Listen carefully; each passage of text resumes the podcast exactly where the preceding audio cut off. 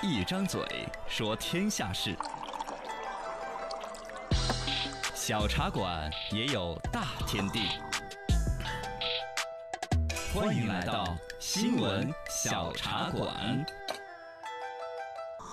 高速限速要治理了，耶说起来耶！就高兴。对呀，老司机不知道有没有类似的那种经历，让你嗯很是抓狂过？就是有个别高速公路的个别地方那种限速的标志，对限速的值忽高忽低一。会儿一百二，一会儿八十，对呀，一百。限速的标志混乱，一会儿藏在树丛里边，啊一会儿是个圆饼饼，一会儿写地上，一会儿挂牌子挂在杆儿上。对，你统一一个呀。对呀，嗯距离也是一会儿近一会儿远，对两个限速之间的限速八十的就一一百米，然后过来又是一百二，你说我们平常看到的呢，就是愣的莫名其妙的我就超速了，莫名其妙我就违了规了。嗯对？但其实里边还有更多的影响驾驶安全。啊你比如我突然转个弯，看到一个牌子限什么速，一一个急刹，哎，你看到了急刹了，嗯另外一颗车后面那个车嘣就给那你追尾了。。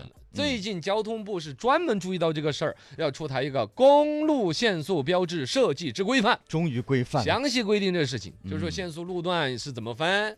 它的这个限速的值怎么论证？限速哎的方式怎么选取？对，二零二零年哦十一月一日，还有两个月，小光棍节开始 实行。非要强调一下，这个高速公路上面这个限速标志，反正确实有一些搞得步步惊心。对我真的是不开导航，我完全不知道。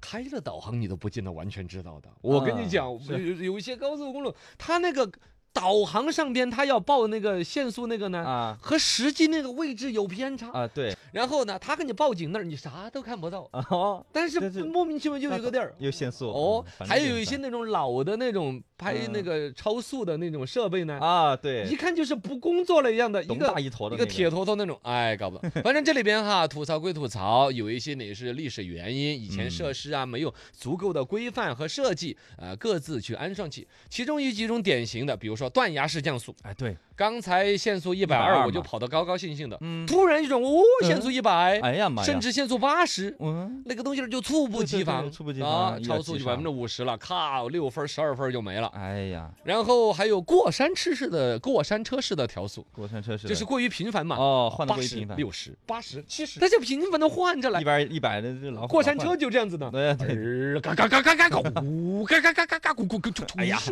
吧？就真的开得很烦呢。啊，那险象环生的是什么？嗯，那么新规里边就明确对这些事情做了要求，其中就包括了，比如相邻的两个路段的限速，嗯它的那个差不能大于了二十公里每小时。啊，就你要变那个速度，你慢慢个儿来变，你给我预告一下，是不是？对对对，反正呢，公路上面的一些标识啊、标志啊，确实吐槽的很多。嗯就是先前我说这儿竖一块牌子啊，嗯，然后呢，如果说反正你你发现了没发现的，对你带来的安全隐患可能是更大的问题。我开一百二的速度，我怎么去看嘛？哎一。下就过了。然后呢，反正这个新规对这些都有对症下药的这个规定和诉求，我觉得是嗯很不错的。不错。而一个呢，其实现在网上还有另外一个声音，就是说，其实呃，交通部门有这个管理，已经是非常的的呃，这个这个这个考好的一个事情。考的，但它背后的逻辑，如果嗯能够一并的考量并且处理好的话，哇，哎我为你欢呼，我为你祝祝福。比如说，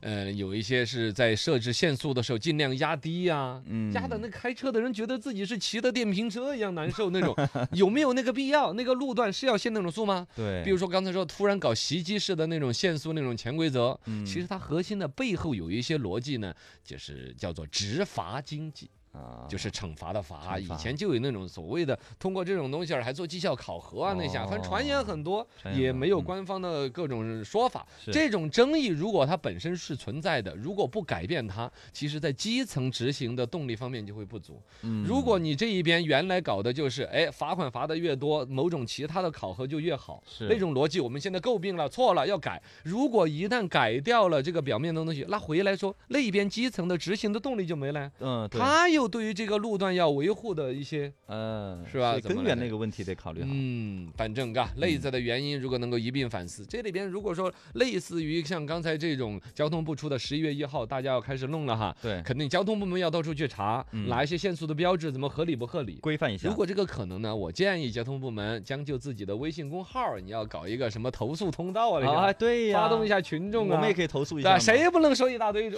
不，也也也单纯别告诉我脚速。哦，对对呀是不是。